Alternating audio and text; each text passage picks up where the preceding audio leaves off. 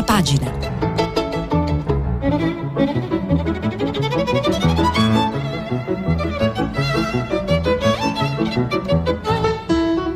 Questa settimana i giornali sono letti e commentati da Giulio Gambino, direttore del quotidiano online The Post Internazionale. Per intervenire telefonate al numero verde 800 050 333. Sms e WhatsApp, anche vocali, al numero 335 56 34 296. Giulio Gambino, giornalista classe 1987, ha studiato storia alla School of Oriental and African Studies di Londra e giornalismo politico alla Columbia University Graduate School of Journalism di New York. Nel 2010 ha fondato The Post Internazionale, tp.it, di cui è il direttore responsabile. In passato ha lavorato per l'Espresso, al desk esteri e poi da Londra e alla stampa di Torino, sempre al desk esteri. Buongiorno, buongiorno, a tutti quanti e benvenuti a Prima Pagina. Io sono Giulio Gambino e sarò con voi fino a domenica. Allora iniziamo la lettura di questa giornata che ovviamente è caratterizzata dal voto per le amministrative di cui si è parlato moltissimo in questi giorni. Partiamo subito con Repubblica, capirete che ovviamente oggi non è solo le amministrative che tengono banco su tutti i quotidiani italiani, ma anche un dato importante di cui ieri si è parlato a lungo, cioè quello sul silenzio elettorale, ma poi anche, lo vedrete a breve, con la cronaca del Corriere della Sera, ieri un aereo eh, precipitato subito dopo il decollo, otto morti fra le fiamme, quindi insomma una storia tragica. Oltre a questo ovviamente ed è avvenuto la mattina eh, del voto, eh, domenica 3 ottobre, quindi sui giornali non ve n'è stata traccia, la riportano tutti quanti oggi la notizia a Roma brucia il ponte, è diventato la casa dei clochard e poi ovviamente tutte le discussioni sul fatto che fosse un incendio doloso o meno, ma avremo modo di leggerlo insieme oggi. E poi infine alcune importanti notizie anche dal lato delle buone notizie, almeno sportive, cioè il trionfo di Sonny Colbrelli, re della Parigi-Roubaix dopo 22 anni. E insomma, tante altre cose. Iniziamo subito la lettura con um, Repubblica, la prima pagina, cala l'affluenza e pesa sul voto delle città. Eh, stiamo parlando ovviamente delle amministrative, ricordiamo che è il primo voto nel governo Draghi, oltre 1100 comuni al voto, i più importanti sono Roma, eh, Milano, Torino, Bologna, Napoli, Trieste, ma poi anche si è votato per il governatore della Calabria, ovviamente eh, ci sono anche i due seggi uninominali e quindi Primavalle e Siena, dove tra l'altro corre il segretario del PD Enrico Letta. C'è grande timore per l'affluenza, è questo il titolo di prima del Corriere della Sera, le grandi città sotto il 40%. Ovviamente le, sapete, le urne sono aperte anche oggi, cioè si è votato domenica 3 e oggi eh, lunedì 4 ottobre rimarranno aperte fino a oggi, lunedì 4 ottobre, fino alle 15.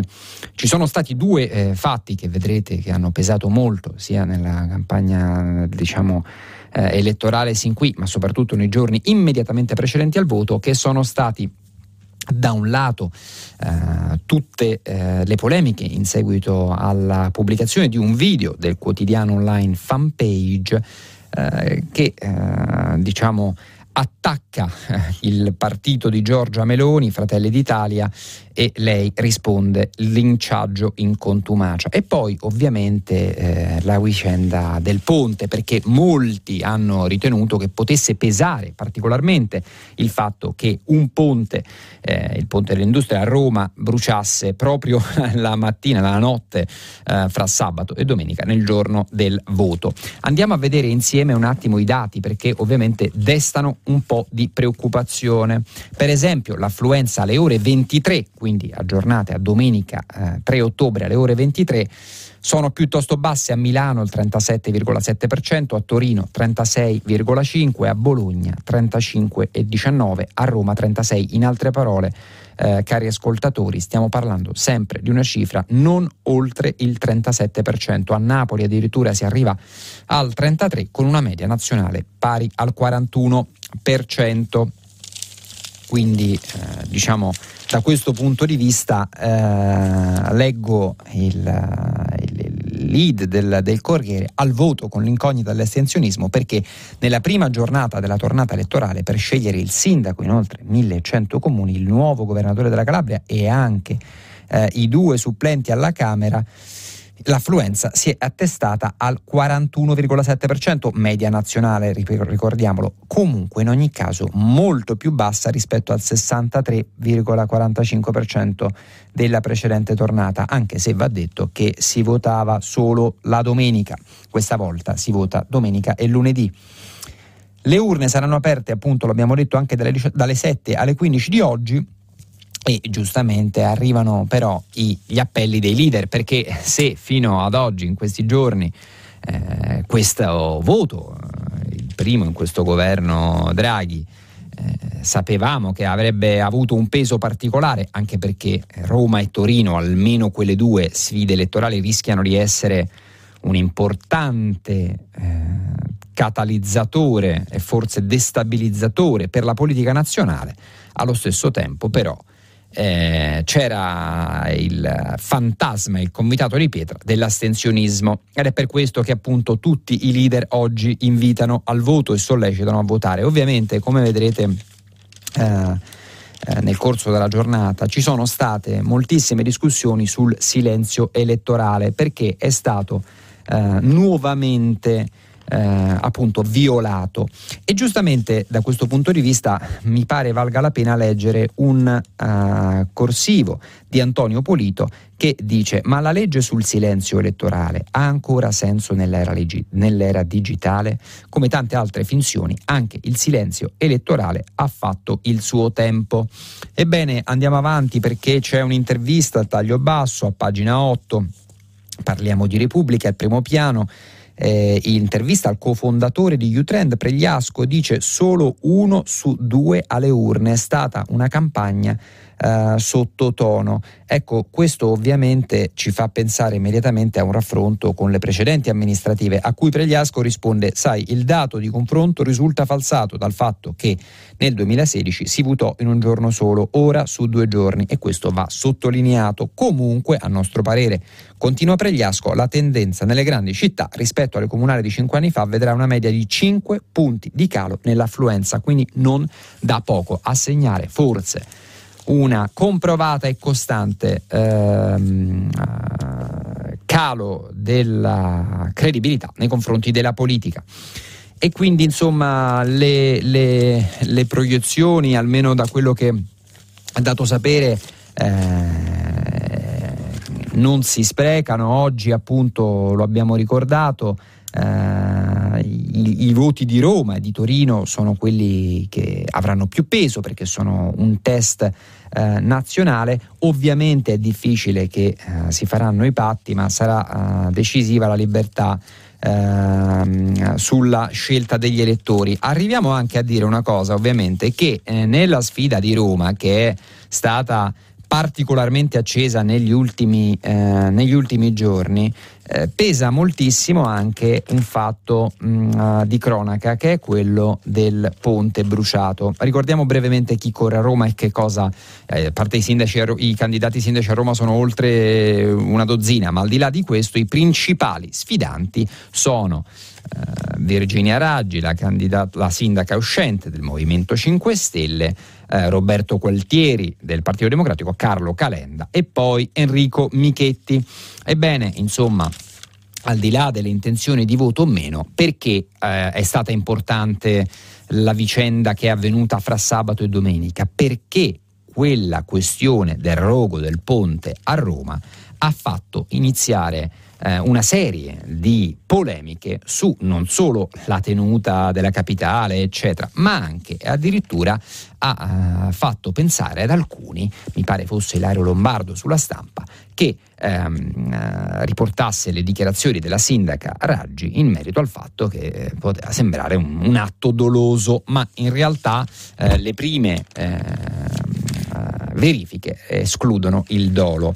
A tal punto però che, come sempre accade, va detto cari ascoltatori, in queste eh, vicende subito il crollo del ponte, ricordiamo che è il ponte di fianco a quello della carreggiata principale, ricordiamo soprattutto per chi non fosse di Roma e chi non ha potuto vedere le immagini, eh, non si sprecano, non, non mancano certo eh, le metafore e quindi Carlo Bonini a pagina 6 di Repubblica parla delle rovine nel fiume di una capitale sfinita da se stessa. A metà strada fra un epitaffio e un presagio, lo scheletro annerito del ponte dell'industria per la, per la toponomastica di ferro, con una o due R che si voglia, per chi in questa città è nato e cresciuto, è l'ultimo screen saver di una città sfinita, offesa. La grande bellezza continua Bonini, educata a forza alla sua nemesi, allo schifo e a un'infinita tristezza, e che sia stato il destino, un cortocircuito del fascio di condutture elettriche che lo percorre, o i dividendi dell'incuria tollerata come elemento del paesaggio, quasi non fa più differenza in questa domenica mattina di sole malato. Ecco quindi, dicevo, la, la, la, l'analisi, il commento di Bonini è in relazione al Uh, simbolo del ponte che crolla nella città che va al voto. Ovviamente, non ve lo devo dire io, sno- si sono susseguite una serie di critiche sui social nei confronti della sindaca uscente Virginia Raggi. Eh, a voi il eh, giudizio. Il rogo del ponte a Roma, sospetti sui, fu- sui, fuochi dei clochard sul Tevere. Si indaga per scoprire l'origine delle fiamme. La temperatura ha raggiunto i 600 gradi. Come ho detto prima, escluso il dolo, resta in piedi anche l'ipotesi del cortocircuito. Rischio chiusura per un anno. Questo eh, per dirvi quanto questa vicenda a cavallo con le amministrative abbia pesato anche per tutti gli altri quotidiani nazionali a cui adesso mh, mm, arriviamo.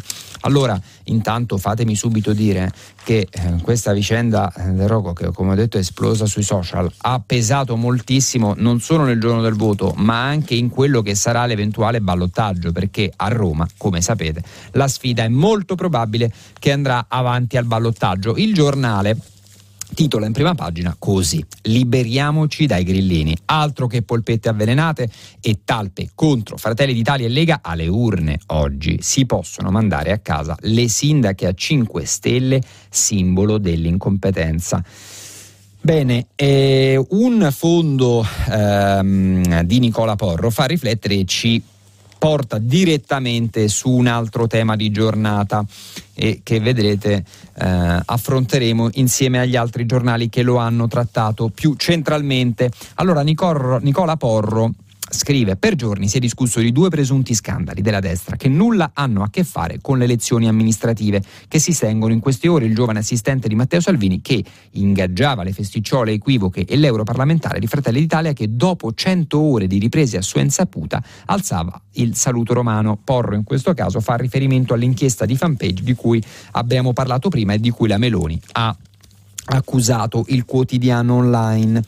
Uh, ma che dire della maschera della sinistra e dei suoi alleati, oggi così scandalizzati? A Roma un ponte va a fuoco per incuria e indecenza e solo a pochi metri di, di, distanza la maschera del politicamente corretto aveva costruito chilometri di, pis, di piste ciclabili, ostentato strade mai fatte e buche colmate. Ecco, come vedete eh, i giornali, diciamo, di schieramenti chiaramente opposti eh, usano la vicenda del ponte in maniera diversa affinché appunto possa essere usata eh, per fini a loro più eh, strumentali e comodi. Roma, la destra dei peggiori, si attacca al ponte in fiamme. Il fatto quotidiano, d'altra parte, non fa eh, diversamente e dice votanti in calo nel primo giorno amministrative, alle 19 erano il 33%. Come vedete anche qui tiene banco la vicenda delle amministrative e del, um, dell'astensionismo, cosa che ovviamente noi tutti ci auguriamo possa... Eh, diminuire e che quindi oggi tutti vadano a votare.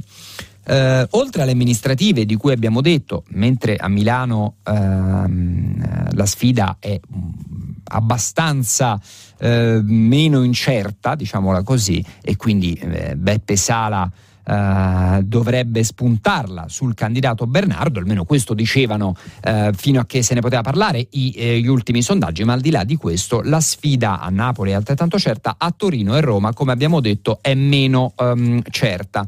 Però oltre a questo un banco di prova per il eh, Partito Democratico sarà il segretario Enrico Letta che dovrà eh, vedere se riesce a conquistare, come lui crede, eh, questo seggio a uh, Siena Arezzo. Adesso vorrei eh, puntare però con voi l'attenzione su un tema importante e tragico perché eh, ieri appunto un aereo subito dopo il decollo è precipitato a Milano e allora vediamo un attimo eh, di capire che cosa è successo.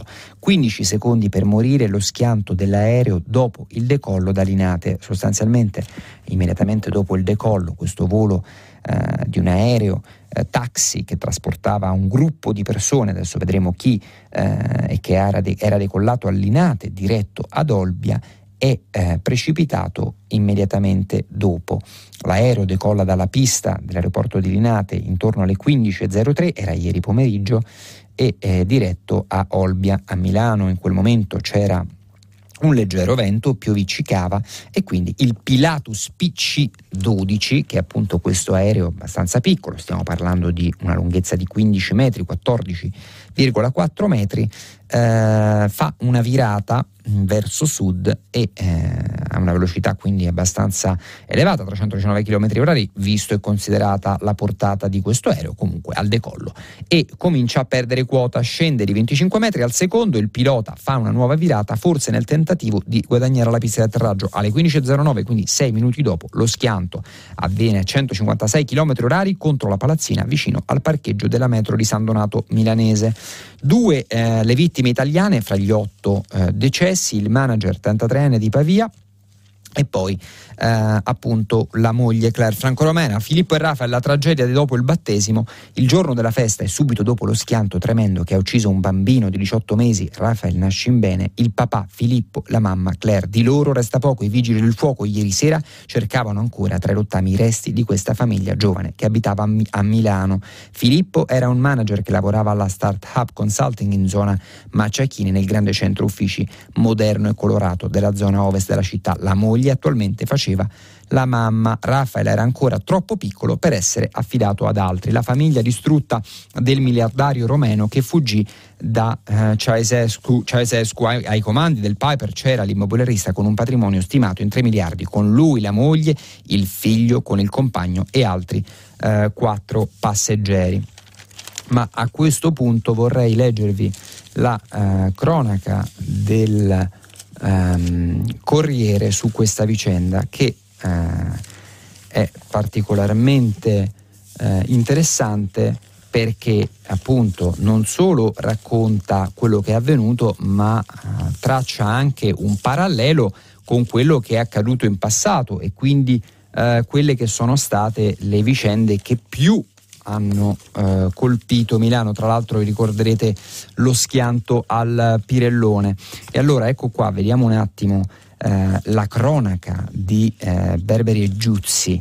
Eh, stiamo parlando appunto ancora dell'aereo che è precipitato a Milano ieri pomeriggio in questa tragedia.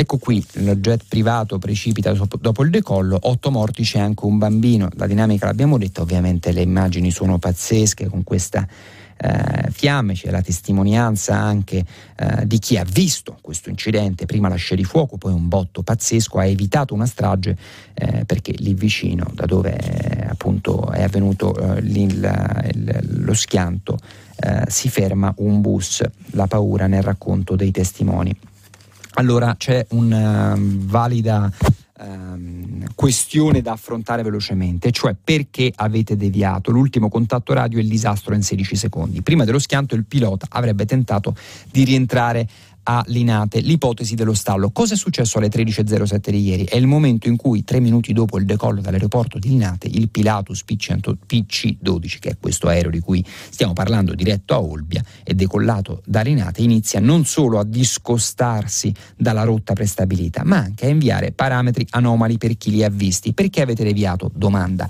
Per evitare una turbolenza? Chiedono gli, chiedono gli uomini radar del centro di controllo d'area di Linate che gestisce il traffico nei cieli del nord-ovest italiano. Lo ricostruiscono al Corriere fonti dello scalo Meneghino che chiedono l'anonimato. No, rispondono. È l'unica parola che arriva in risposta dal pilota. Meno di un minuto dopo il velivolo sparisce dai monitor senza alcuna Mayday non si possono descrivere. Andrea Speciale, a 19 anni, in tuta col borsello a tracolla, si preparava una domenica pomeriggio in centro. Racconta, gesticola, si volta per indicare con le mani i punti che racchiudono la sequenza che difficilmente dimenticherà, ma la voce gli trema ancora un po' erano più o meno le 13. Ero lì, vedi, alla fermata che aspettava un amico e per un attimo ho intravisto questo aereo, praticamente impicchiata. Questa è la eh, descrizione di una delle testimonianze. Allora, a questo punto eh, vale la pena rileggere anche sul Corriere la storia dell'imprenditore, pilota, il manager milanese Due famiglie di amici partite dalle nate dirette a Olbia, in Sardegna.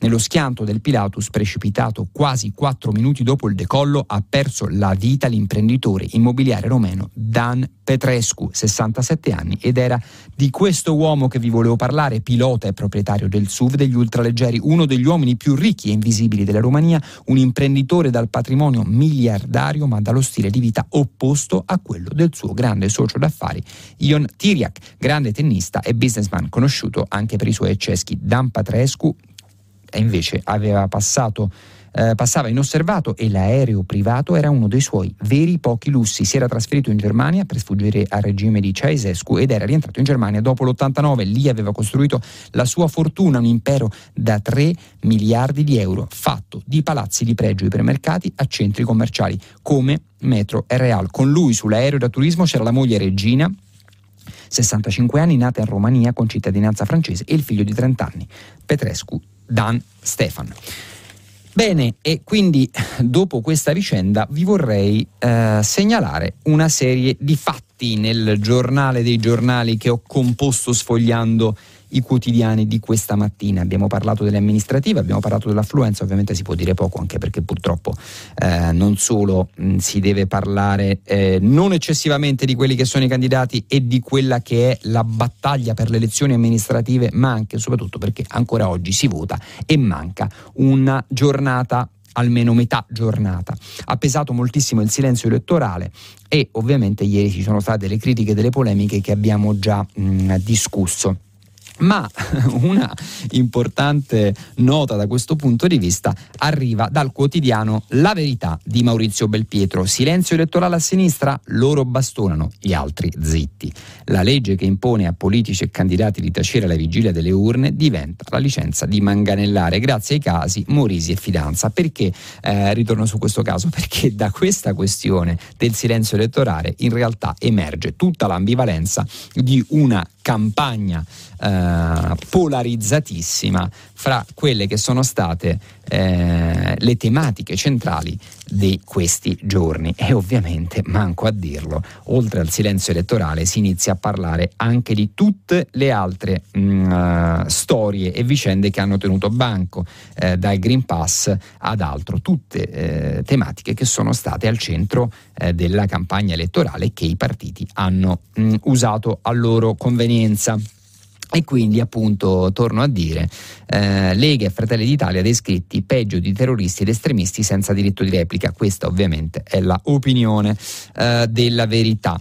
Tant'è vero che Belpietro dice in prima pagina, il silenzio elettorale, ossia il divieto di fare propaganda politica nelle piazze e in tv nel giorno precedente il voto e a seggi aperti, serve per consentire agli italiani di riflettere con tranquillità sulle premesse dei candidati e sulle scelte da fare una volta in cabina.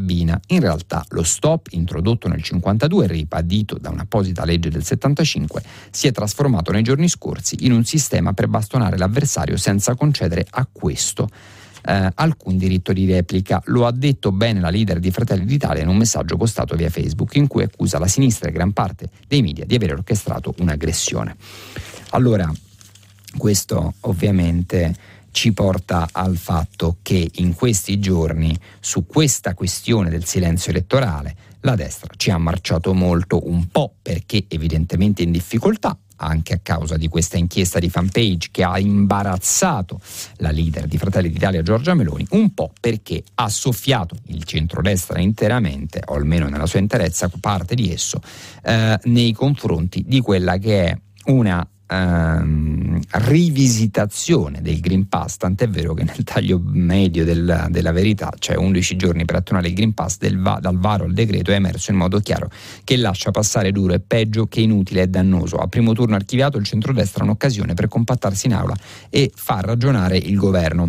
C'è tra l'altro una intervista eh, interessante che vi segnalo di Giulia Cazzaniga a Castelli. Problemi gravi dopo il vaccino. Perché non dirlo? Continua a pagina 4 e appunto Uh, Castelli dice non sono un Novax ma quel vaccino mi ha rovinato la vita l'ex guardasigilli dopo l'iniezione valori sballati mi hanno attaccato perché l'ho detto voi direte ma che cosa c'entra assolutamente il Novax i Green Pass i Novax tutte queste vicende con il silenzio elettorale ebbene perché e questa è ovviamente una mia lettura il Uh, refrain del centrodestra in questi giorni è quello di soffiare sul detto non detto dal Green Pass ai Novax al silenzio elettorale, tutto purché parlare nel merito dei temi principali.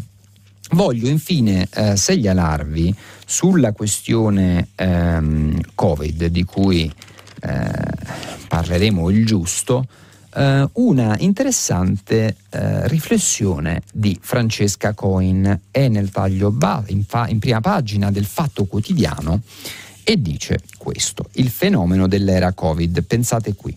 In molti lasciano il lavoro volontariamente, attenzione sia chiaro, cioè la nuova economia delle dimissioni, questo il titolo.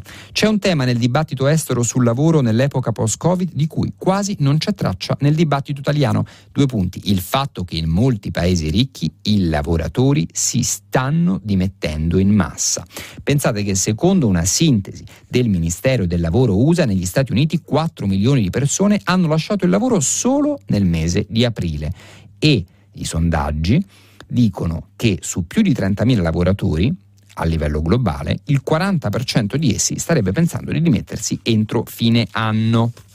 Ecco, quindi un'importante riflessione su come il Covid ci abbia in qualche modo eh, cambiato, perché eh, in questi due anni di pandemia si è fatto un gran parlare di quello che deve e può essere lo stile di vita eh, della nostra società e quanto debba rallentare o quanto debba essere eh, appunto rivisto.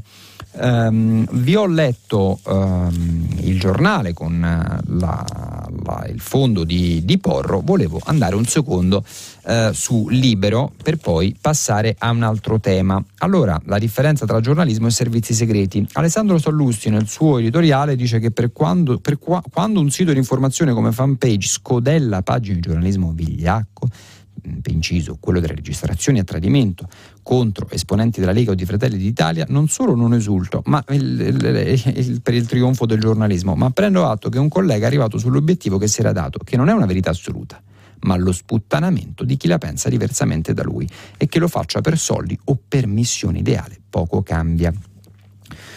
Sarei curioso di ascoltare, continua uh, Sallusti, una riunione di redazione dei duri e puri di fanpage. Scopriremo, ne sono sicuro, conclude Sallusti, che non sono eroi né martiri, bensì colleghi carichi di pregiudizi, assetati di fama, ben attenti a non disturbare i, lo- i loro amici, perché ognuno, e quindi anche loro, tiene uh, famiglia.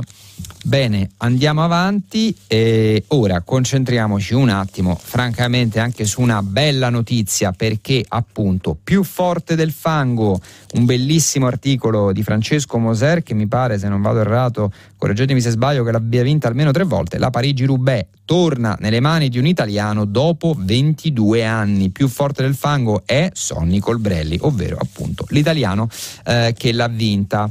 Voglio leggervi questo passaggio eh, molto bello di eh, Moser appunto perché eh, c'è tutta la emozione che eh, esce, emerge dalle parole di, eh, di Moser appunto.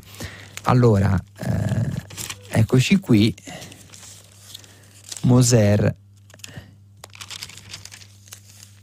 Al fascino della Roubaix non si può proprio resistere, ti seduce, ti ammali e continua ad appassionarti, anche quando l'hai già conquistata, proprio come è accaduto a me, che ho avuto la fortuna di domarla tre volte. L'età mi ha portato a trasformarmi da primatore in spettatore.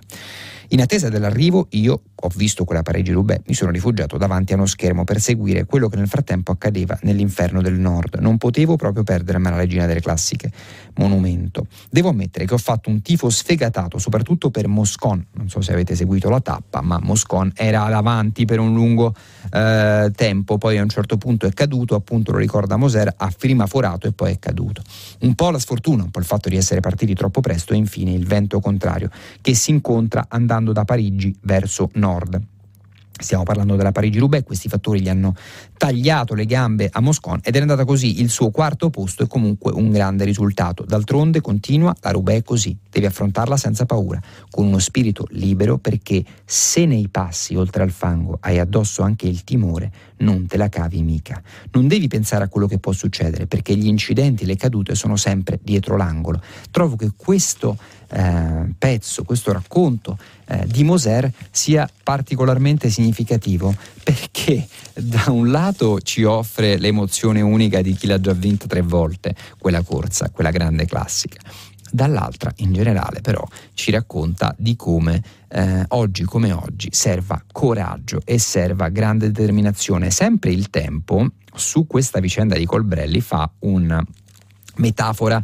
In prima dice si può battere il fango. La sinistra ha trasformato le elezioni nella Parigi-Roubaix del centrodestra ma dalla melma si esce come Colbrelli. Parliamo del quotidiano diretto anzi co-diretto da Bechis e eh, Storace.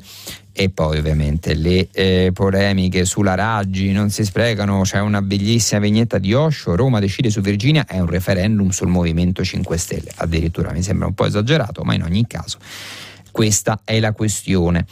Uh, il tempo affida alle baracche il, la colpa del ponte crollato e, uh, e quindi ecco insomma uh, non, certo non c'è, eh, non c'è che non c'è da dire altro su questa vicenda di cui abbiamo parlato e di cui ovviamente le perizie e chi gli inquirenti ci diranno come è andata a finire. Eh, c'è, eh, prima di passare a un'importante pagina, a mio avviso, eh, che è stata fatta dal domani, ehm, di cui voglio parlarvi subito, ehm, va ricordato il fatto che eh, mercoledì prossimo, quindi tra pochi giorni, da due giorni, lo riporta il Fatto Quotidiano con un articolo di Giacomo Salvini a pagina 4. Uh, Zaia sbarca a Roma sulle spoglie di Salvini. Il presidente della regione Veneto mercoledì sarà nella capitale per parlare di autonomia, però vedrà anche Giorgetti in chiave anti-Matteo. Dicono che Luca Zaia scenda sempre malvolentieri a Roma, ma adesso è obbligato a, farla, un, a farlo. Un po' è lui che da settimane riflette sul suo futuro da leader nazionale. Un po' sono i suoi parlamentari nella Lega che gli stanno chiedendo di fare qualcosa perché sostengono ormai il partito è allo sbando e allora mercoledì il governatore del Veneto sarà a Roma per un paio di giorni. Questo il pezzo di Giacomo Salvini. Ehm, c'è una bellissima inchiesta, tra l'altro, di segnalare sempre sul fatto in prima pagina che è ricorrente il lunedì, un'inchiesta di Mediapart che tutti conoscete, dopo i consensi per la presa di Kabul, adesso l'Afghanistan dei talebani spaventa gli alleati eh, pakistani. Anche qui, appunto, eh, oltre a, a, a, quello che abbiamo già visto, e quindi alle amministrative a Milano, a Roma, quindi il ponte, eccetera, c'è un'intervista interessante di Caporale a pagina 5 a Bersani che sostanzialmente dice Uh, non mi ricandido ma non lascio la politica, il seggio sì. L'uomo che l'ha fatto più felice, Roberto Speranza. E una cosa che mi ha colpito è questa sua frase. Sa che per essere provinciali, sa che essere provinciali mi ha aiutato in politica perché vai al bar, incontri al parcheggio la gente, trovi l'amico in farmacia. La moglie di eh, Bersani eh, eh, è una farmacista. Ehm, a questi ultimi dieci minuti fino alle otto voglio dedicare gli ultimi due temi che io credo che voi ascoltatori, ascoltatori apprezzerete molto.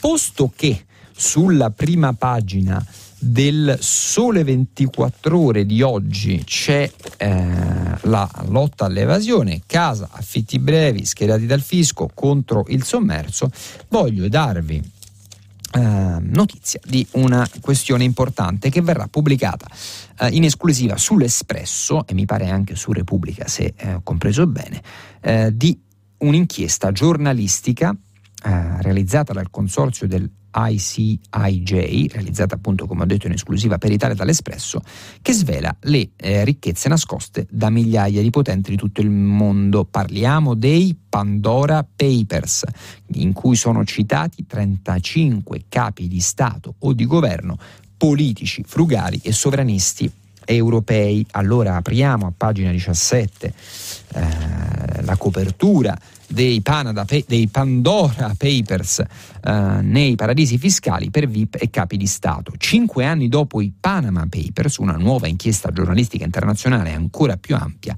svela le ricchezze nascoste nei paradisi fiscali da migliaia di potenti di tutto il mondo. Ci sono 35 capi di Stato o di governo, più di 300 politici di oltre 90 nazioni. Pensate, ministri, leader di partito, parlamentari, insieme a generali, banchieri, industriali, celebrità dello sport, insomma chi più ne ha più ne mette le nuove carte, chiamate appunto Pandora Papers, documentano una miriade di affari ricchissimi con i nomi dei beneficiari Finora contenuti segreti. Tra i politici europei spiccano il premier della Repubblica Ceca, il ministro olandese dell'economia e il presidente dell'Ucraina, ma ci sono anche criminali, bancarottieri, trafficanti di droga e boss mafiosi italiani. L'inchiesta, come abbiamo detto, coordinata dall'International Consortium of Investigative Journalists, ICIJ, si chiama Pandora Papers perché scoperchia appunto un vaso di veleni di portata mondiale, più di 11 1,9 milioni di documenti pensate provenienti da 14 società fiduciarie con sedi in decine di paradisi fiscali, con i nomi di oltre 29 mila beneficiari di società offshore.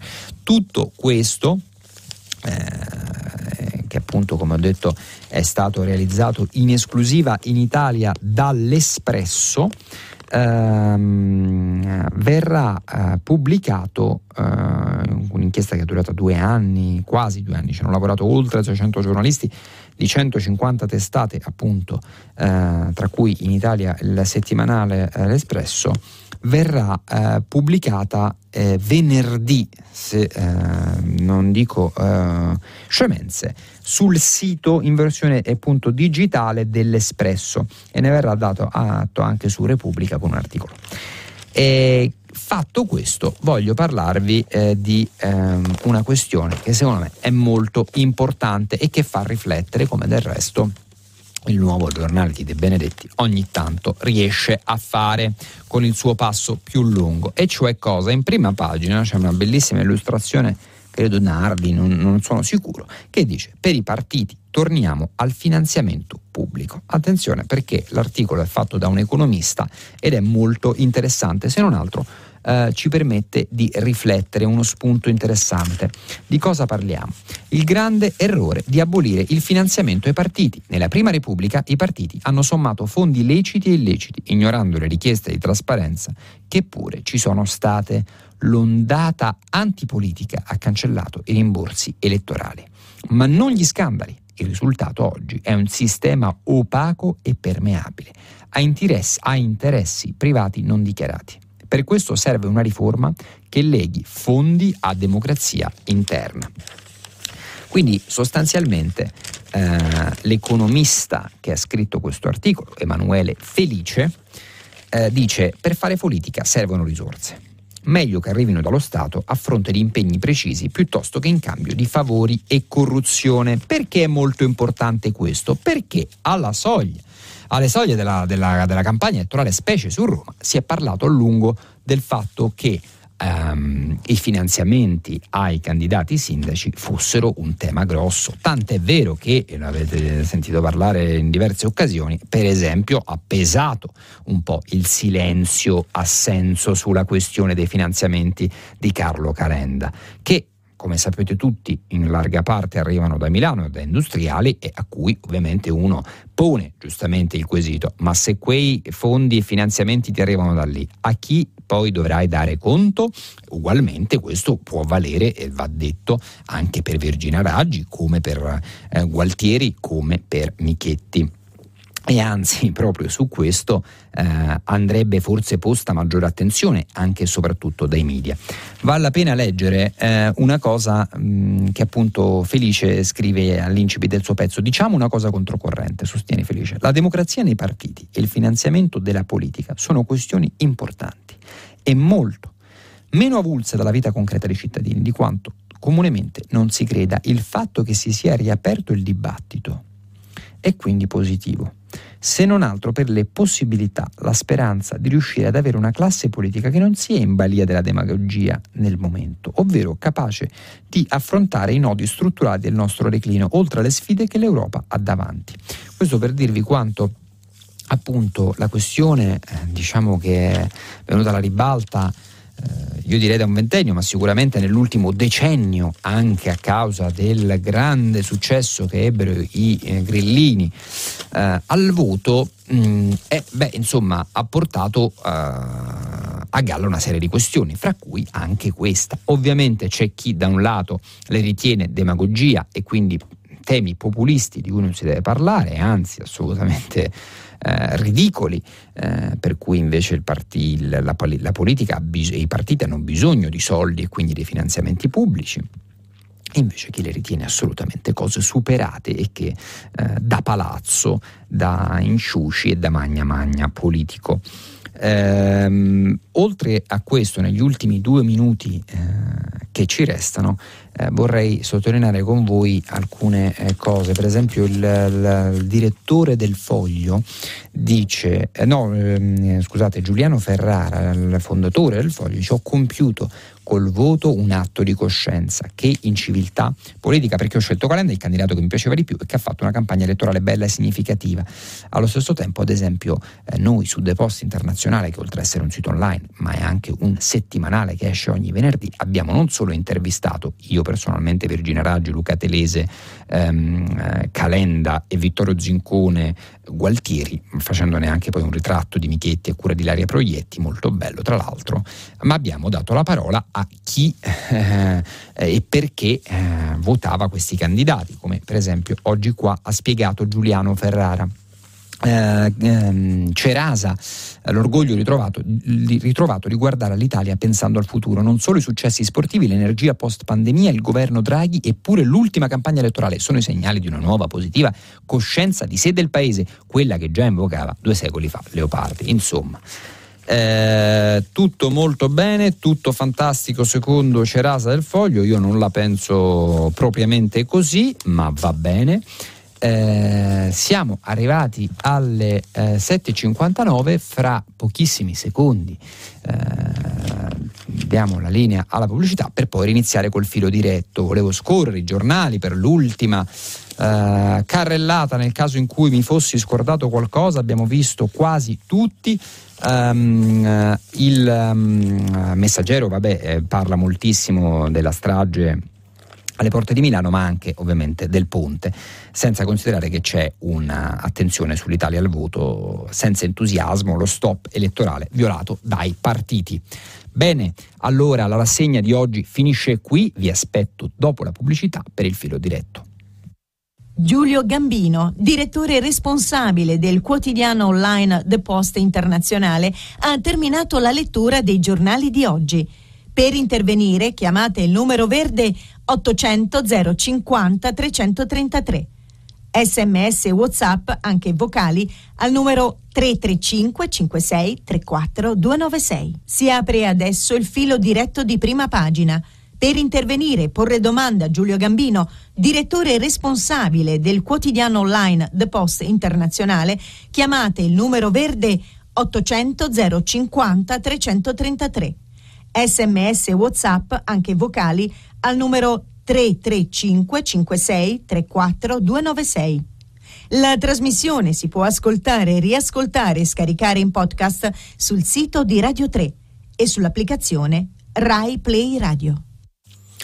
Buongiorno, rieccoci, pronti per il filo diretto. Allora abbiamo il primo ascoltatore, pronto? Pronto, buongiorno, sono Luisa da Torino. Buongiorno a lei Luisa, prego. Nel comune in cui si, si vota. Ebbene, io volevo proprio parlare di questo, del silenzio stampa che attraverso i social non si, eh, non si osserva.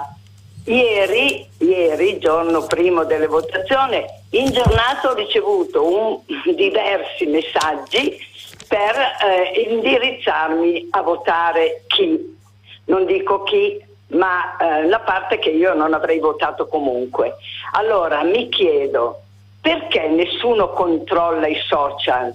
Si può dire di tutto e si può um, violare ogni norma. Questo che volevo comunicare. Grazie. Grazie a lei cara Luisa e come avrà avuto modo di seguire buona parte, almeno un quarto d'ora della nostra mh, rassegna è stata mh, dedicata proprio al silenzio elettorale, perché come abbiamo potuto vedere eh, dalle letture delle prime pagine, non solo non, sono, non sono mancati editoriali, commenti proprio sul tema del silenzio elettorale, ma c'è effettivamente una certa ipocrisia. Vengo a dire e rispondo brevemente a Luisa. Oggi come oggi siamo in un'era in cui il silenzio elettorale può sembrare desueto, in un'era in cui sui social e sul digitale non c'è regolamentazione alcuna. Detto che mi pare lo stesso Berlusconi eh, abbia rotto il silenzio, violato il silenzio elettorale, come da anni ormai eh, spesso accade, ma al di là di questo Insomma, voglio dire, il silenzio elettorale oggi forse va ripensato, perché se sui digitale, sui social, sugli sms, su WhatsApp ci arrivano catene di messaggi, eccetera, alla fine la colpa e la responsabilità si può dire non è di nessuno se non di chi non vigila. E quindi da questo punto di vista ha ancora senso tenere in piedi un sistema come quello del silenzio elettorale, sacro e sacrosanto, ma tuttavia oggi quasi costantemente violato? Prego col prossimo ascoltatore. Pronto? Pronto, buongiorno dottor Gambino. Sono contenta di darle il benvenuto a prima pagina. Mi chiamo Annita e mi faccio una domanda e le faccio una domanda. La disaffezione al voto, al di là che noi ci notiamo gli Stati Uniti, io mi sono convinta, non so se giustamente, che a forza di sentire dire che noi abbiamo l'uomo della provvidenza, l'uomo della necessità, come dice eh, Confindustria, quando abbiamo Monti, quando abbiamo Draghi, eccetera, andare al voto è una cosa inutile perché tutti i politici nel mondo sono...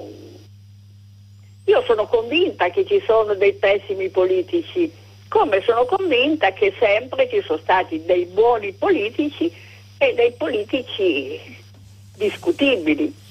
Quindi io penso che questo martellare continuo che la politica non serve più, arriveremo che il voto non è più necessario, risparmiamo pure. Eh, a un certo punto. Io volevo solo chiederle questo. Poi un inciso alla signora mia concittadina, anche se io vivo in Calabria, mm. è sempre stato perché io in tutta Italia magari mi trovavo in un negozio, mogli, fidanzati dai politici, venivano a chiedere il voto al personale, quindi la, la domenica, e quindi è sempre stata un'ipocrisia nascosta. Non so se lei è d'accordo. La ringrazio Anita e Molto interessante quello che lei dice, anche perché, per esempio, ci sono stati fuorvianti studiosi accademici che negli anni si sono susseguiti in varie teorie, talvolta bislacche, a volte assurde e bizzarre, circa il fatto che a un certo punto bisognasse smetterla di votare perché tanto è tutto già deciso, oppure addirittura altre teorie che sostengono invece che non sia proprio necessario che alcuni eh, o proprio tutti, tutti, tutti votino, e anzi che appunto magari i più anziani oppure i più giovani non votino o addirittura per classe sociale, cose che mi fanno ancora più paura. Il voto io trovo sia sacro ed è come tale che va preservato. È anche utile, importante, la sua è una provocazione giusta e legittima che trovo anche spiritosa, oltre che intelligente e sensibile, però è evidente che siamo di fronte a è una questione troppo importante. Discutevo qualche giorno fa con Marco, Leve, Marco Revelli, politologo e sociologo, eh, di quanto oggi questa qui, forse quella che stiamo vivendo, a tutti gli effetti non sia più una democrazia parlamentare e che quindi esercita i suoi voti proprio eh, in Parlamento che, dove siedono, dove siedono eh, chi ci rappresenta. Andiamo avanti, prossimo ascoltatore, pronto? Sì, buongiorno, sono Annalisa, chiamo buongiorno. da Roveretto, buongiorno. Io ho sentito che lei leggeva un articolo, credo, del Fatto Quotidiano sull'abbandono del mondo del lavoro in America, sì. forse anche un, un, po' in Europa, non so, comunque numeri impressionanti. Io volevo dire che il fenomeno, oltre a tanti altri fenomeni che stanno accadendo e non ce ne stiamo accorgendo, di cui posso accennare, ma sta accadendo anche qua, faccia conto una marea di insegnanti che si applicano per la scuola parentale lasciando la scuola ufficiale ce n'è una marea. L'altro discorso grosso è che in Italia non viene preso in considerazione con questo tipo di Green Pass, si rende il mondo del lavoro, già era difficile prima, lo si rende ancora più complicato. L'altra cosa che a me distrugge è il mondo giovanile che se ne va, i giovani se ne stanno andando, andando letteralmente. Una media su ogni quinta classe di maturità qua in Trentino, ce ne sono due o tre che vanno a studiare all'estero, che qui da noi poi è la Germania, ma non tornano, se ne guardano bene dal tornare. Questa dispersione di, di, di, di forze giovanili, di idee giovanili e questo paese purtroppo che si basa sui vecchi è di una tristezza infinita. Gra- grazie Annalisa, il, i temi che sollevi sono importanti, il primo è il Covid, lo abbiamo detto, ho dato giusta attenzione a questo fatto perché obiettivamente l'analisi e i, i sondaggi che ne, ne, derivano, come per esempio quello di Microsoft su più di 30.000 lavoratori a livello globale, lo dicevo sì che è riportato al Fatto Quotidiano, è impressionante. Se ci pensate volontariamente, la nuova economia delle dimissioni volontarie, persone che volontariamente, ripeto, se ne vanno e lasciano il lavoro. Stiamo parlando del fatto che dopo il Covid, che ci ha cambiato enormemente, ci ha costretti a casa e che però allo stesso tempo ci ha, ridotto completamente le nostre relazioni, e anche i nostri spostamenti, tante persone hanno deciso di, eh, di, cambiare il loro stile di vita. Io ho visto e conosco personalmente molte persone che sono state tremendamente colpite di questo. E poi l'altra riflessione importante, vera, è quella sul lavoro. Purtroppo, eh, ed è questo in fin dei conti che io mi aspetterei da questo governo qui, che è il governo dei numero uno, no? Ecco, mi aspetterei da un primo grande um, Presidente del Consiglio come Mario Draghi che metta mano, non dico nell'immediato, però magari da qui a un piano quinquennale a qualcosa che è, si chiama lavoro, che è la vera emergenza, altrimenti i giovani se ne vanno. Per cui senza ombra di dubbio questi due aspetti sono i più importanti. Se non ci rimettiamo in sesto con il lavoro, il paese non può partire e credetemi, di lavoro veramente ce n'è molto poco e si fa molto fatica a trovarlo. È davvero un dramma. Quasi mh, mm, grande come quelli che oggi sono su tutti i titoli delle prime pagine quotidiane, l'evasione fiscale, eccetera. Però il lavoro eh, nel mondo reale è un problema serissimo, anche perché poi è molto spesso poco regolamentato. Prossima chiamata, prego, pronto? Pronto? Prego. Qui parla Mirio da Roma. Dunque, devo notare alcuni aspetti che non sono, sembrano secondari, ma secondo me sono primari di come si tengono le elezioni in, eh, in Italia rispetto all'estero, ad alcuni paesi eh, d'Europa. Prima cosa la lunghezza enorme, esorbitante del, del tempo eh, in cui si vota. La, tutta la, la, la, prima giornata, ovvero la domenica finale 23, si è guadagnato un'ora in più rispetto ad anni fa e poi il giorno dopo, lunedì, fino, fino alle, alle, alle, alle, 15 del pomeriggio. Credo che sia l'unico paese in Europa, forse nel mondo, non lo so, che si, che si dà una tale eh, possibilità ai, agli elettori che si considerano naturalmente dei pelandroni che devono essere presi per mano e invitati in questo modo.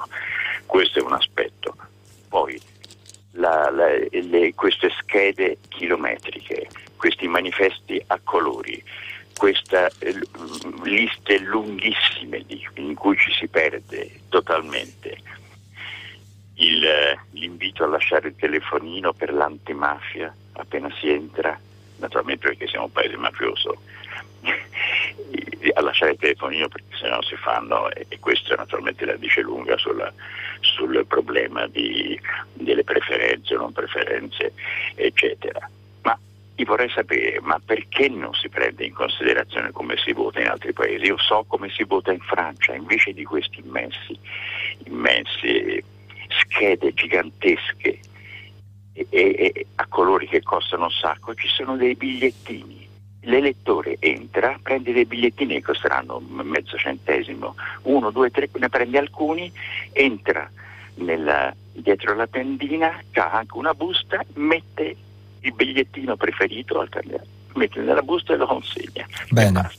In Germania, ad esempio, esiste il, il voto per posta perché da noi non c'è il voto per posta? O comunque forse c'è teoricamente, ma uno deve essere lì da tre, da tre, da tre anni eh, all'estero. Chiaro Mirio, Io grazie. Conosco, vengo, grazie. Scusi, vengo da Parigi, ci sono dei, degli, degli, degli, studenti e concludo che è una cosa vergognosa che non si dà la possibilità Benissimo. di votare a chi, chi, si, chi si fa onore, che ha dei master a Parigi per esempio, una cosa precisa perché ne torno ieri stesso, non possono venire che non spendere dei, eh, centinaia di, di euro per, per, per, votare, quindi restano là. E sono le migliori menti, coloro che pre- dovrebbero preparare e per i quali si dovrebbe preparare il futuro. È una cosa penosa. Grazie.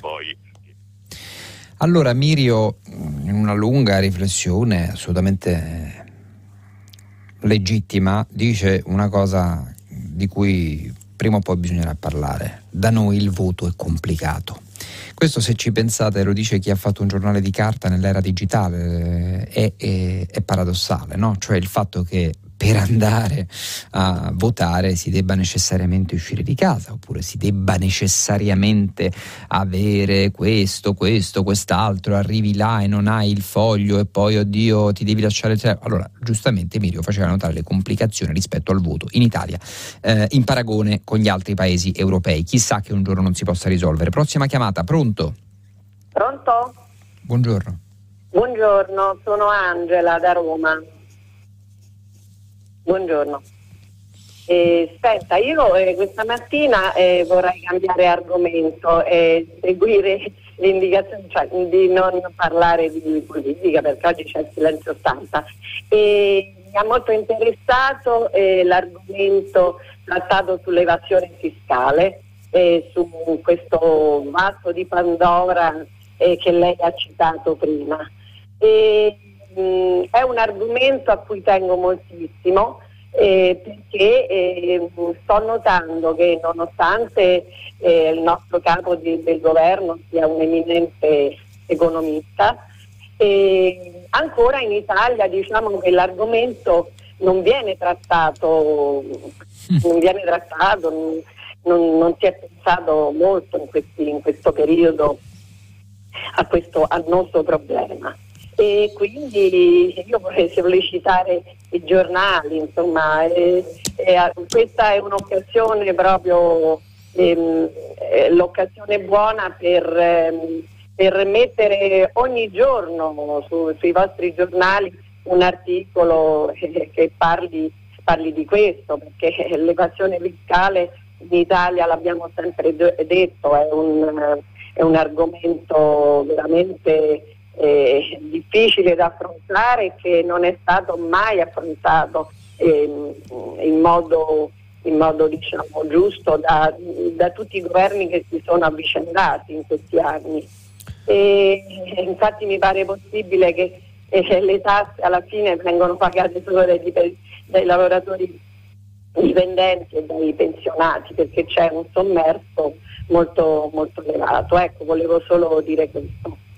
Grazie Angela, concordo in pieno, tant'è vero che mm, non solo la, la, la, l'inchiesta dei eh, Pandora Papers è importante eh, e lo è a livello globale perché abbiamo detto che è un'inchiesta giornalistica durata oltre due anni, da, curata da 600 giornalisti e decine di testate, fra cui in Italia l'Espresso. Invito tutti quanti a leggerlo eh, e a vedere il loro sito venerdì e quindi a consultare quello che viene fuori. È importante, io lo ripeto da tempo, che i giornali svolgano una funzione di contropotere e quindi una funzione legittima nel loro, eh, nel loro, nel loro lavoro, nella loro, nella loro, funzione, quindi non qualcosa di sovversivo, ma una funzione di contropotere rispetto a quelli che sono eh, i potentati e appunto come quelli che sono stati svelati dai Pandora Papers. Sulla evasione fiscale concordo in pieno cara Angela perché in questi eh, giorni è eh, proprio mh,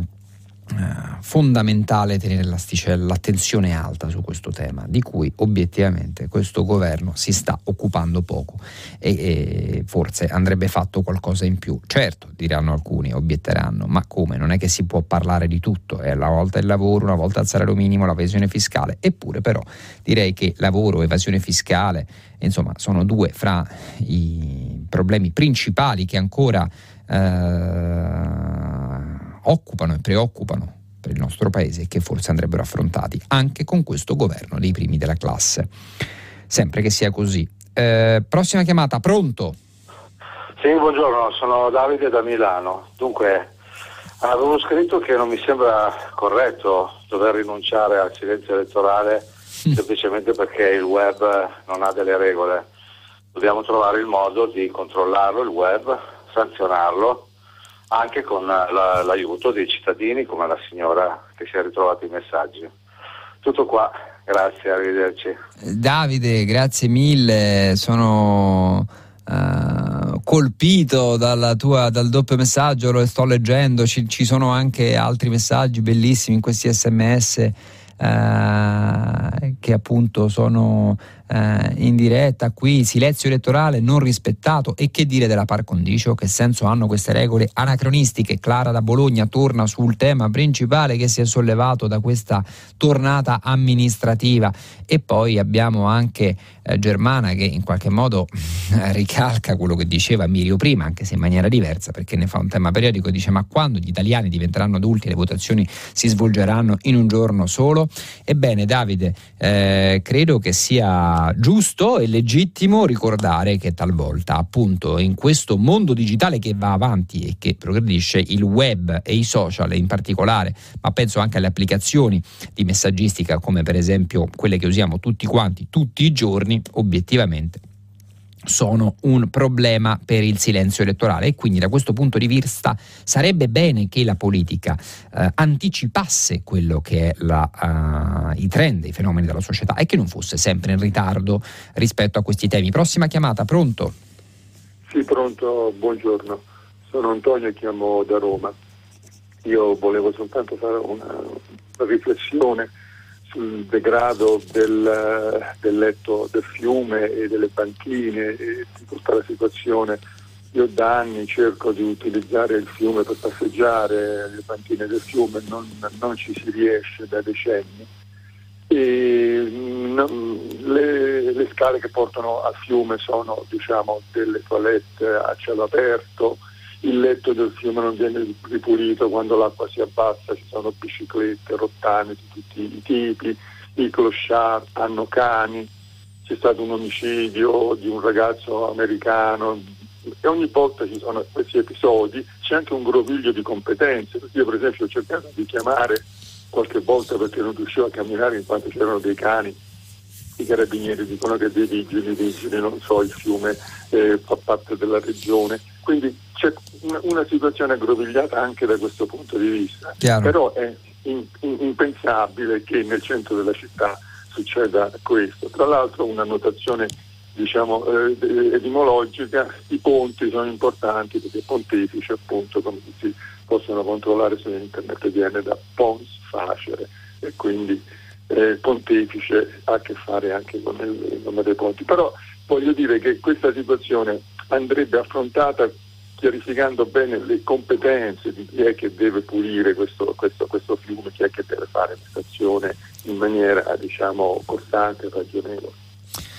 Caro Antonio, grazie della tua riflessione che è importante, tant'è vero che è una cosa che forse è stata poco sottolineata, è il fatto che di Roma tutto sommato si è parlato molto poco. Abbiamo detto nell'introduzione che questa settimana si è votato, um, questo fine settimana, perdonatemi, si è votato per eh, oltre 1100 comuni, le città più importanti Roma, Milano, Bologna, Torino, Napoli, eh, Trieste, la, il governatore della Calabria, i due seggi uninominali, eppure però delle grandi tematiche all'interno delle città e specie a Roma, lo dico da romano, se ne è parlato molto poco, un po' come eh, se questa poltrona più scomoda d'Italia, di cui nessuno, su cui nessuno vuole sedere, quella del sindaco di Roma, eh, fosse talmente scomoda e difficile che alla fine, fine eh, se dei temi si parli poco, noi proprio su Deposta Internazionale Francesca Fagnani ha fatto una mappa del potere di Roma e ha detto guardate quali sono i poteri nascosti o meno a cui Roma e i sindaci di Roma devono andare incontro nel momento in cui vengono eletti. Questo per dire che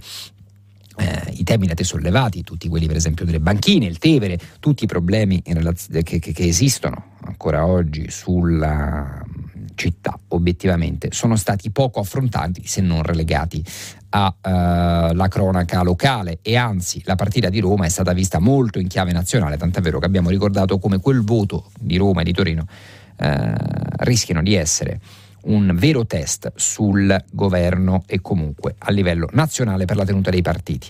Prossima chiamata, pronto? Eh, sì, buongiorno dottore, eh, mi chiamo Michele, eh, telefono dal Friuli.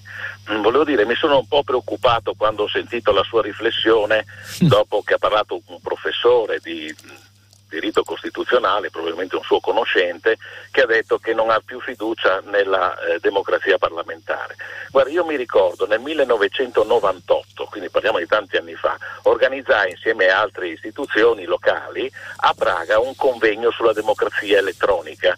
Ci fu all'epoca anche il vicepresidente del Senato, quindi fu un incontro importante e, e si parlò di come il futuro del Parlamento sarebbe stato potenziato dalla democrazia elettronica. Quindi io volevo dire questo. Oggi c'è un momento di crisi, un momento di crisi della partitocrazia che venuti meno le, le, ideologie politiche probabilmente non sa più argomentare. Noi italiani dobbiamo riguardare i nostri corpi intermedi lo propone anche la nostra Costituzione, questa riflessione di fondo, cioè quali sono i corpi intermedi che oggi da fuori del Parlamento possono avere quelle rappresentanze politiche che danno forza alla nostra politica nazionale. Forza vuol dire autorevolezza, sapienza, competenza.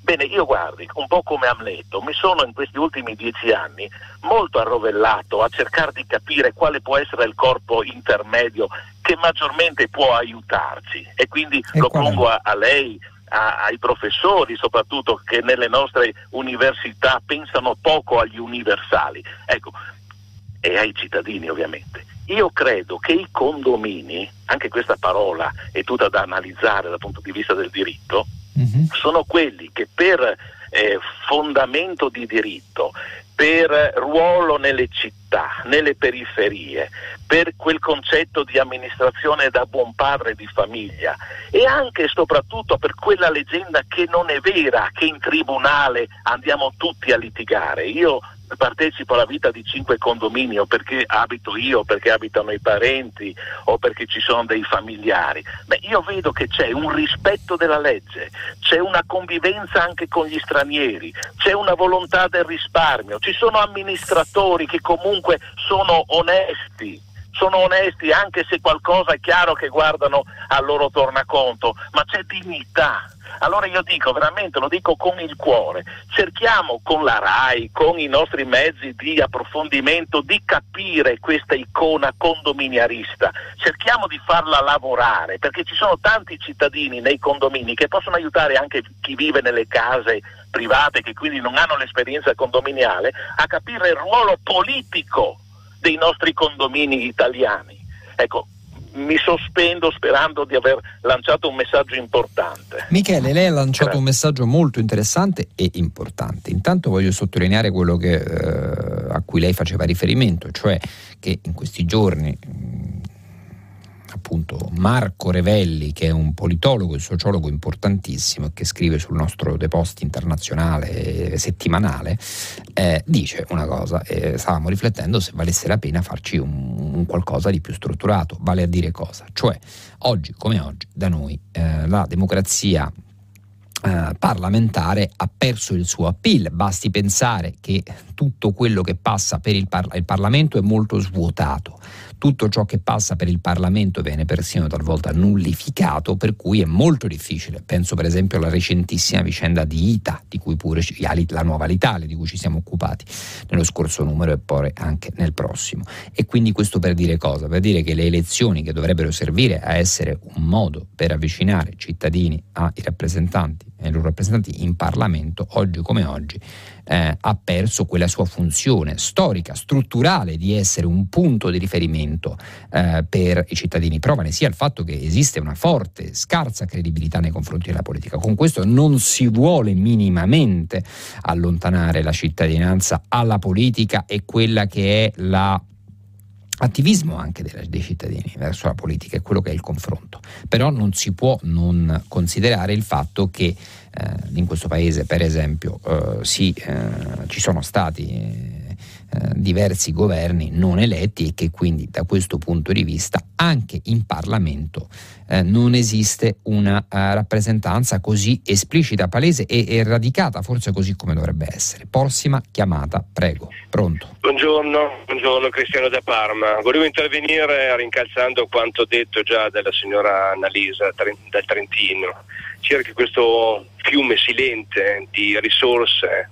eh, di, giovani ragazzi che eh, trovano unica soluzione per avere un futuro decente eh, andando all'estero. È un fiume silente che figuriamoci, non possiamo pretendere che la politica ne possa ascoltare i rumori e neppure anche registrare le tremende anche conseguenze che possono portare quindi sul nostro paese. È un paese che si sta indebolendo, si sta impoverendo paurosamente. Occorrerebbe veramente dare ascolto ma dare ascolto vuol dire riformare drasticamente anche il sistema della politica, perché purtroppo è la politica che prima di tutto dà le regole di questo paese. Se questo paese perde le risorse migliori, il futuro del, di questo paese è la politica che deve dare una risposta. E quindi occorrerebbe veramente una drastica riforma del meccanismo della politica in modo da dare nuovo splendore a questo paese. Cosa ne pensa, dottore? Caro Cristiano, credo che tu abbia ragione e sono bellissime parole. Il problema è eseguirle, farlo eh, te lo dice uno che ha studiato sei anni a Londra uno a New York alla scuola di giornalismo della Columbia, sarebbe potuto tranquillamente rimanere all'estero eppure ha deciso di tornare in Italia. Quindi un cervello rientrante se vuoi da questo punto di vista, io sono. Però credo che il lavoro e i giovani vadano messi nelle condizioni, i giovani vanno messi nelle condizioni di poter lavorare e il lavoro vada creato a partire da condizioni più favorevoli, tanto per gli imprenditori quanto per i lavoratori. Io per esempio sono a favore di un salario minimo garantito, persino legale, non mi interessa che sia uh, una contrattazione così addirittura sfavorevole sotto certi punti di vista tra associazioni di categoria e uh, appunto sindacati. Eh, che poi rischiano di fare il gioco delle imprese da questo punto di vista se, se vanno così. Infatti c'è stata una lieve apertura da eh, Lundini, ehm, sì, da Landini, perdonate. Però mh, va aggiunta anche una cosa, che forse oggi si lavora troppo. Quello che eh, dicevi in apertura, Cristiano, è che riporta eh, davvero il discorso a quel pezzo della coin, eh, la nuova economia delle dimissioni. Se ci pensate, fa riflettere. Cioè, perché la gente oggi preferisce dimettersi e non lavorare? Non è una cosa da poco, cioè negli ultimi 50-60 anni abbiamo avuto il miraggio del lavoro. Oggi che magari chi quel lavoro ce l'ha, decide di dimettersi, perché evidentemente lo stile di vita e tutto ciò che è annesso e connesso a quel lavoro forse non può più essere sostenibile nel lungo termine, come a dire esiste una vita umana ben prima di questo. Ehm, prego, prossima chiamata. Pronto? Buongiorno, sono Sebastiano da Bologna. Buongiorno. Eh, buongiorno. Ieri mh, mm, sono, si è celebrata la commemorazione, la 77esima commemorazione dell'anniversario degli eccidi di Montesole a Marzabotto. E con l'associazione di cui faccio parte, il Movimento Tellurico, a latere di questa commemorazione, eh, abbiamo voluto dare un contributo con un evento di, di, tre giorni che si è svolto da venerdì a domenica, quindi si è concluso ieri, l'abbiamo chiamato di escursionismo consapevole. E, dire abbiamo camminato da, da, Bologna, dal cimitero militare polacco, fino a Montesole per arrivare proprio nei momenti in cui c'erano le commemorazioni, quindi circa 40 km, più di 40 km con un gruppo di persone e, ehm, è stata un'esperienza molto forte di avvicinamento, eh, un esercizio di memoria ecco, mh, mm, non puramente libresca e passiva, ma visiva e vissuta. Cito una frase che ci ha scritto la senatrice Liliana Segre che ha saputo di questa nostra iniziativa. Eh, è un progetto che noi nella nostra idea deve essere un primo evento per poi costruire un cammino che dovrebbe unire addirittura da Pisa a Bologna percorrendo tutti questi luoghi perché? Perché noi crediamo che camminando si riesca a riflettere, si è costretti quasi a riflettere, si ha il tempo per riflettere e andare ad esempio a, a ripensare all'articolo 11 della Costituzione. E perché rispetto a questo, riprendo il tema dell'ipocrisia di fondo di cui parlava l'ascoltatore di San Benedetto del Tronto, sì. anche in questo credo ci sia un po' di ipocrisia di fondo, nel senso che certi schemi, certi schieramenti da cui è derivato tutto quello che sappiamo a Marzabotto, a Sant'Anna di Stazzema, ehm, certo. rimane retorica se non cominciamo anche a riflettere veramente su, quel, eh, su quell'articolo che in realtà già dice tutto. Grazie. Grazie a lei Sebastiano, una riflessione importante e interessante. Io mh, a integrazione di questo voglio segnalare una cosa che forse è importante anche dire perché ha molto a che vedere con quello che questi primi dieci interventi negli ultimi nove minuti che ci rimangono hanno segnato, cioè cosa? Eh, che eh, a fronte di quello che è stato detto e quello che abbiamo raccontato in questa ora e passa, eh, preme sottolineare come dal voto di oggi, forse è una cosa che talvolta non viene eh, sempre dichiarata così chiaramente almeno, eh, la parte più povera, l'astensionismo di oggi sia dovuto al fatto che la parte più povera delle città, almeno le grandi città, al voto, a votare non ci sia proprio andata. E questo per dire mh, mm, eh, è, un, è, un, dato che fa riflettere, cioè come dire eh, il, il, il tema del voto oggi, ed è molto a che vedere col lavoro di cui parlavamo prima, è qualcosa che sta diventando sempre più elitario. Mi riferisco ovviamente alle parole di uno degli ascoltatori di prima. Prossima chiamata, prego, pronto? Buongiorno, sono Giovanni De Napoli. Buongiorno. Buongiorno. No, io um, volevo parlare del disastro aereo che c'è stato a Milano. Eh, là eh, ovviamente sono, c'è stata una tragedia, sono morte delle persone, ma è, è evidente che poteva andare anche molto peggio perché è stato colpito dall'aereo in caduta un capannone vuoto. Eh, questo pone però molto in evidenza grave la eh, situazione degli aeroporti eh, inclusi nelle aree urbane. il caso più eclatante secondo me è quello che noi viviamo a Napoli, dove abbiamo l'aeroporto di Caporichino, che è completamente inserito nel contesto urbano. L'aeroporto di Caporichino ha una sua storia, ovviamente, questo succede per la storia del, della città che eh, diciamo, è, è, un piccolo aeroporto con un traffico molto limitato che però negli ultimi anni eh, in corrispondenza col boom turistico che sta avendo la nostra città, ha un traffico aereo eh, ormai di tutto rispetto. E questo si traduce in che cosa? Si traduce eh, non soltanto nel rischio di un incidente aereo, che è la, la situazione più tragica che si potrebbe venire a creare, ma anche nel disturbo costante di centinaia di migliaia di persone che subiscono il rumore e anche l'inquinamento di aerei praticamente dalle 6 del mattino fino a a mezzanotte, quindi sono eh, veramente delle aree che non sono limitate all'interno della città, ma veramente occupano una gran parte della città eh, che sono eh, vittime, dove gli abitanti sono vittime di un disturbo costante. Eh, l'alternativa c'era, era sostanzialmente eh, un progetto di eh, eh, abitazione a aeroporto civile di un aeroporto militare che sta a Grazzanise, un poco più a nord nell'area del Casertano, molto facilmente raggiungibile con navette o, o treni volendo alla città di Napoli in pochi minuti. Però i fondi sono stati recentemente invece dirottati sull'ampliamento e la rimodernizzazione dell'aeroporto di Salerno e questo ovviamente non può non far eh, nascere il sospetto che la politica regionale, quindi De Luca, non abbia voluto premiare la sua città, magari voleva arrivare a casa con l'aereo in maniera più comoda. Ovviamente questo aeroporto di Salerno non ha alcuna speranza di alleggerire il carico su Napoli, perché se uno vuole arrivare a Napoli giungendo a Salerno con l'aereo deve poi farsi un'oretta di traffico, quindi è chiaramente una soluzione che non alleggerirà assolutamente il traffico su Napoli. Quindi questa è una situazione molto grave di cui la politica non si fa carico, forse se ne farà carico quando ci sarà un incidente grave, magari molto più grave, eh, tipo quello che è successo ieri a Milano. Grazie.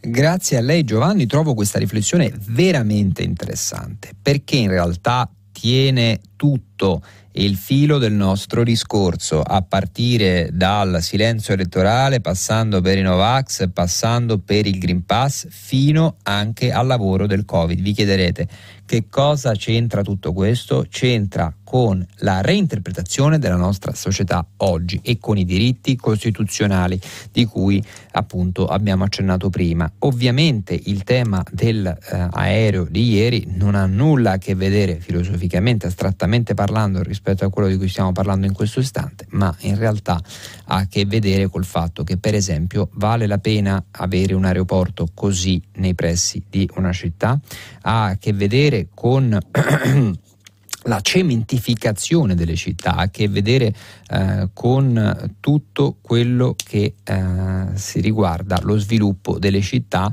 eh, nei, nei, nei, centri urbani più eh, ravvicinati e quindi eh, nel, nelle parti più Uh, più, più, più, strette, più anguste della città e comunque dove vivono molte persone, l'abbiamo visto prima, no? lì dove, vicino dove è caduto quell'aereo uh, il, uh, passava un bus.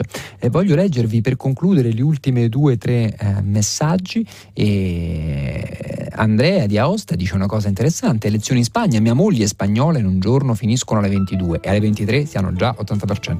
Grazie, ci vediamo domani. Buona giornata da Giulio Gammino, grazie.